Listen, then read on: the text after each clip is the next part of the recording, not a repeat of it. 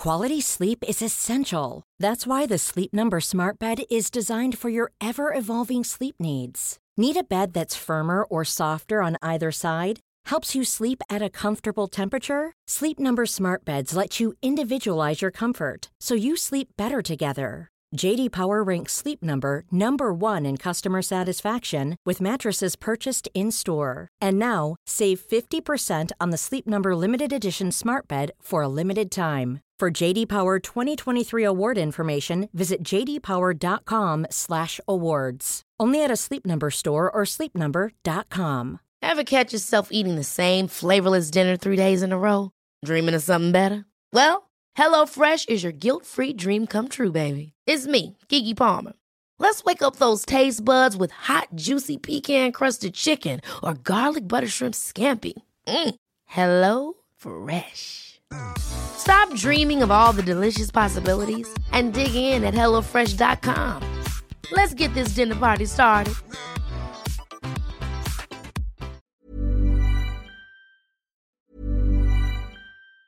Quality sleep is essential. That's why the Sleep Number Smart Bed is designed for your ever evolving sleep needs. Need a bed that's firmer or softer on either side? Helps you sleep at a comfortable temperature? Sleep Number Smart Beds let you individualize your comfort so you sleep better together. JD Power ranks Sleep Number number 1 in customer satisfaction with mattresses purchased in-store. And now, save 50% on the Sleep Number limited edition Smart Bed for a limited time. For JD Power 2023 award information, visit jdpower.com/awards. Only at a Sleep Number store or sleepnumber.com.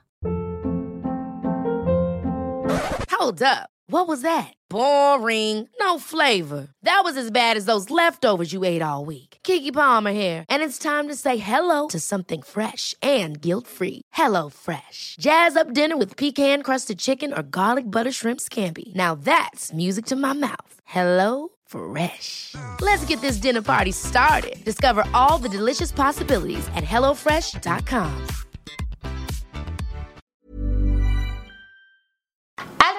Aujourd'hui, je vous arrive avec une histoire des plus étranges que j'ai lues récemment. Euh, c'est comme un classique dans les histoires euh, creepy. Ça me fait penser un peu euh, au meurtre de Blair Adams qui a eu lieu au Canada. Je vais la mettre dans la barre d'infos. C'est un peu le même style d'histoire qu'on parle de paranoïa, mais en tout cas, je veux pas trop vous en dire. Donc, allez vous chercher un petit café, un thé et restez là.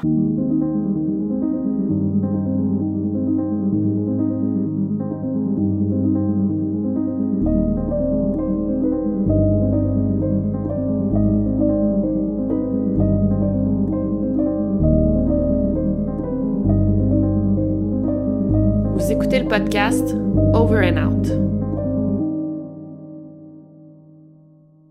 Donc, l'histoire a lieu à Vancouver, au Canada. On parle d'une jeune femme du nom de Cindy James euh, qui étudie pour être infirmière, mais elle n'a pas exercé le métier d'infirmière très longtemps. En fait, elle travaillait dans une école spécialisée pour les enfants qui ont des problèmes euh, de comportement et des problèmes euh, émotionnelle. Cindy est dans la trentaine, elle est mariée mais elle n'a pas d'enfant. Et en 1982, elle s'est séparée de son conjoint pour des raisons qu'on ignore. Quatre mois après sa séparation, Cindy a commencé à recevoir des appels menaçants et parfois agressifs. Au début, ça a commencé, c'était des appels, oui, menaçants, mais avec le temps, ils ont empiré. Et durant les sept prochaines années, Cindy a reporté plus de 100 épisodes d'harcèlement. À cinq reprises, euh, Cindy se serait fait agresser physiquement.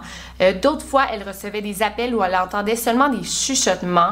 Euh, ça lui faisait vraiment peur. Et d'autres fois, elle recevait des appels, elle répondait et il y avait personne au bout du fil et ça lui faisait encore plus peur. On a un extrait de ces appels creepy. Écoutez bien sûr, moi ça m'a vraiment donné le frisson c'est vraiment horrible.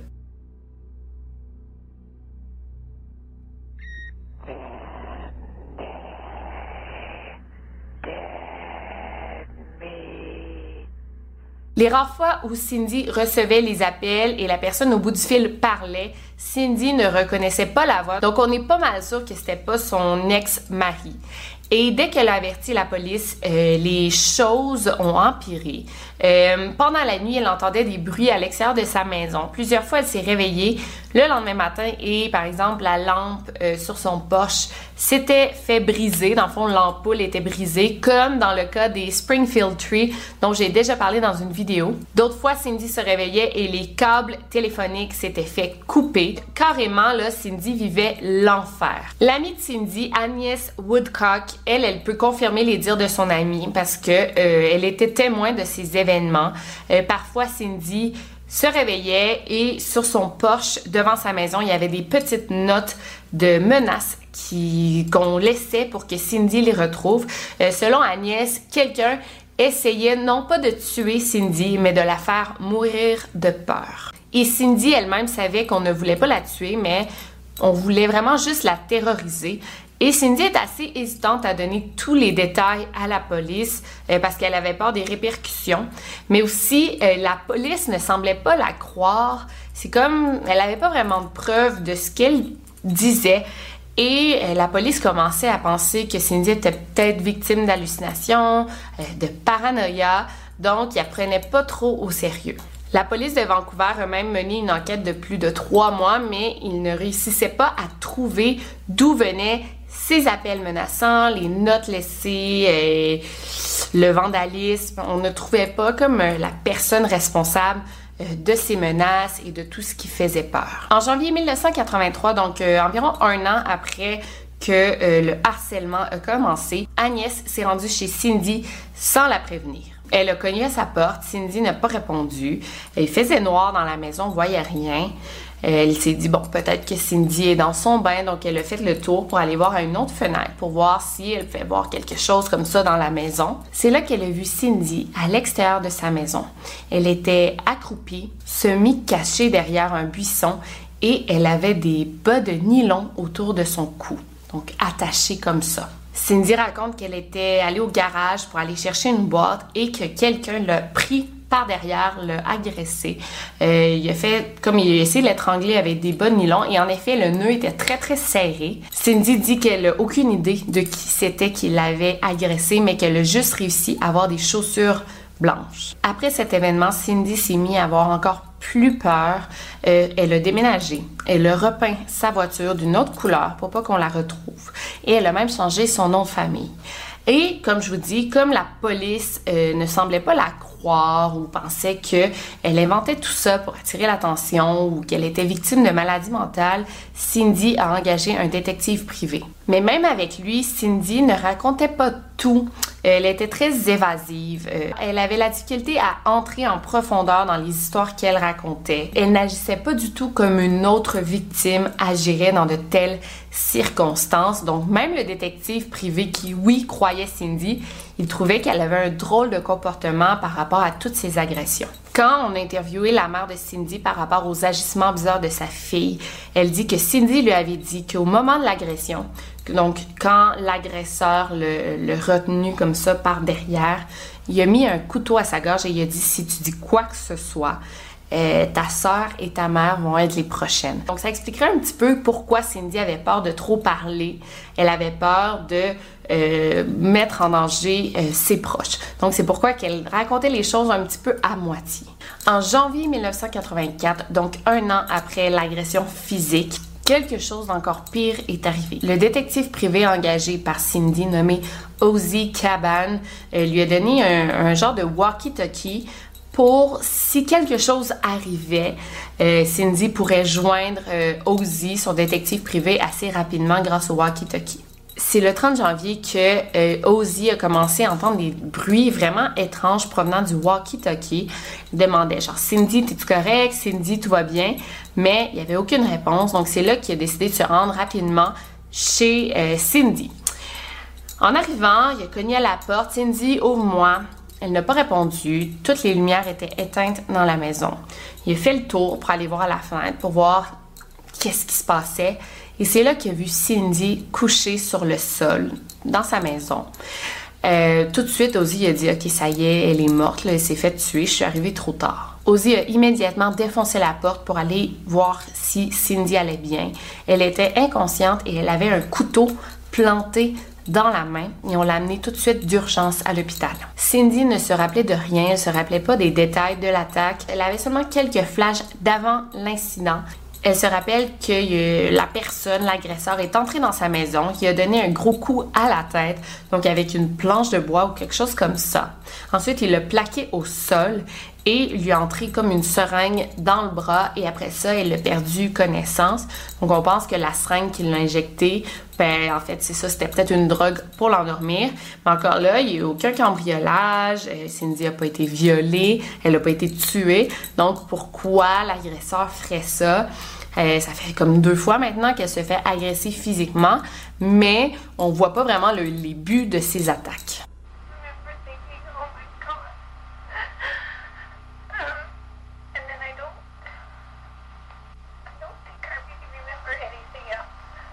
Cindy a dit aux policiers qu'elle avait été attaquée par quelqu'un qu'elle avait déjà vu et elle pense qu'ils étaient deux ou trois personnes.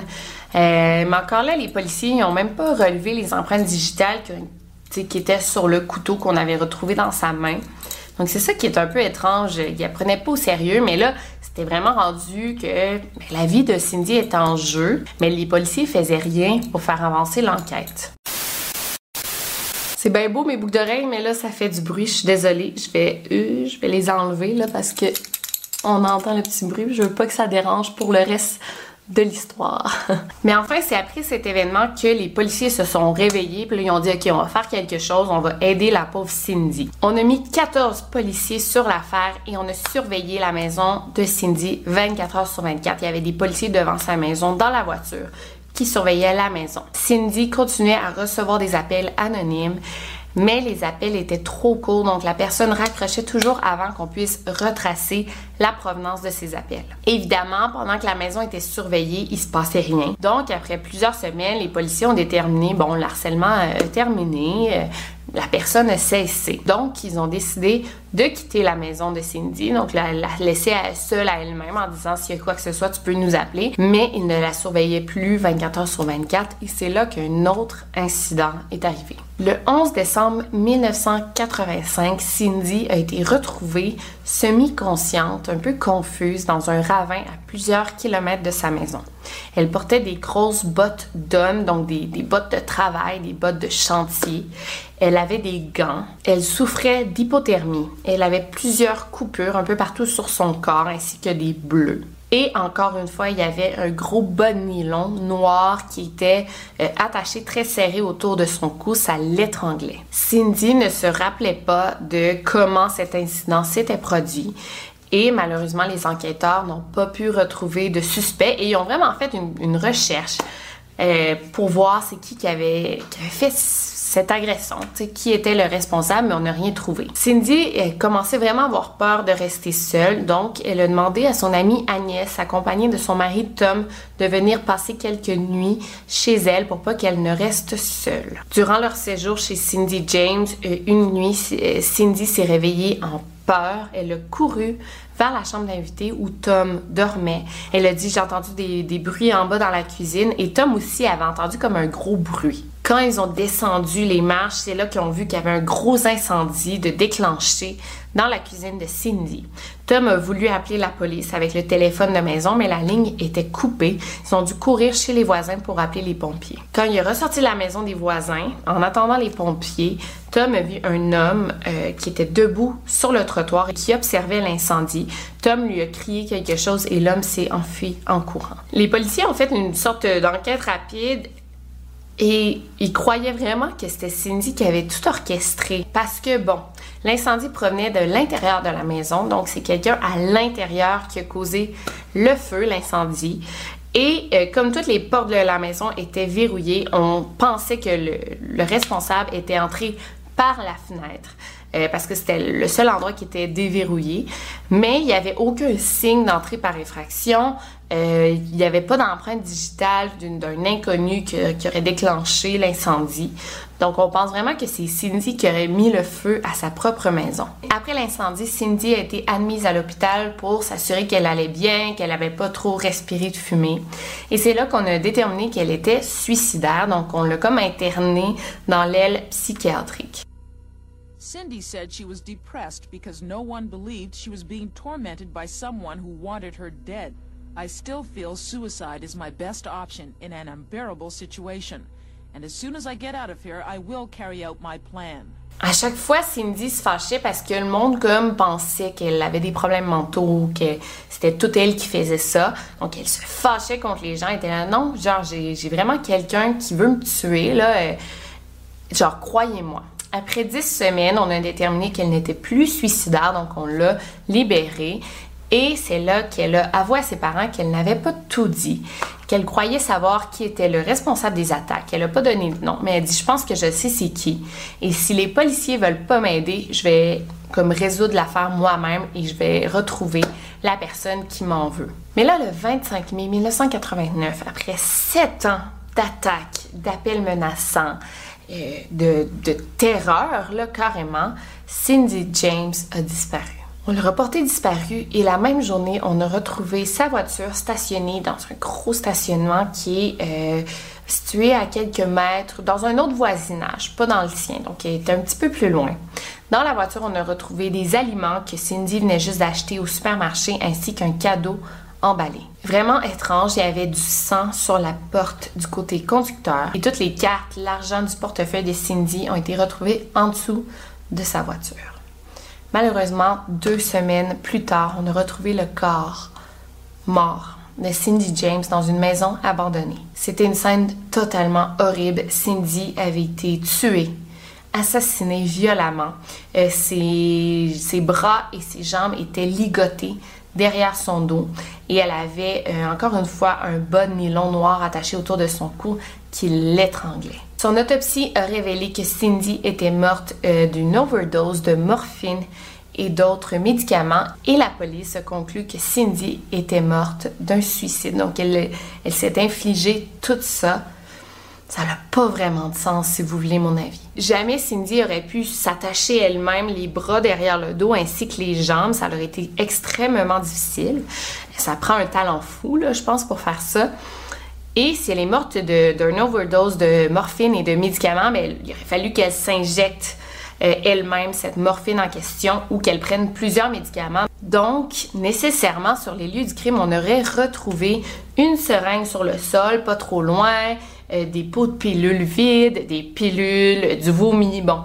Mais on n'a rien retrouvé de tout ça. Donc, Cindy, comment elle aurait pu s'attacher, s'injecter la morphine, ça n'a pas de sens. Le coroner, lui, a jugé que la mort de Cindy n'était ni un suicide, ni un meurtre, ni un accident.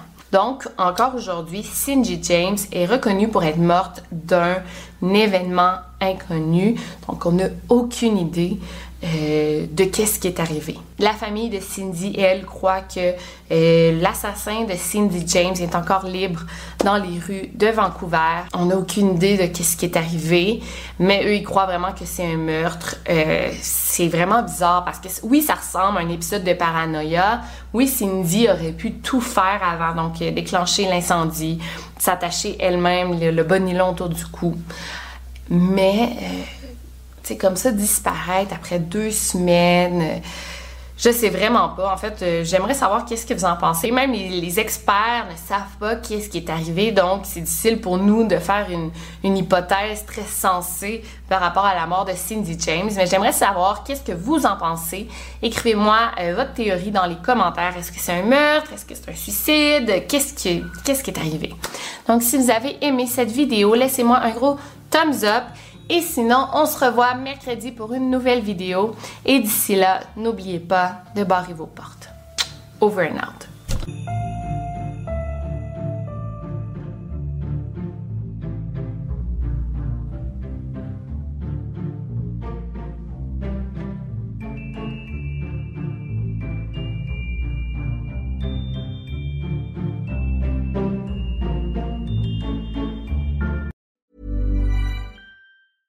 Ever catch yourself eating the same flavorless dinner three days in a row? Dreaming of something better? Well, HelloFresh is your guilt-free dream come true, baby. It's me, Kiki Palmer. Let's wake up those taste buds with hot, juicy pecan-crusted chicken or garlic butter shrimp scampi. Mm. Hello Fresh. Stop dreaming of all the delicious possibilities and dig in at HelloFresh.com. Let's get this dinner party started.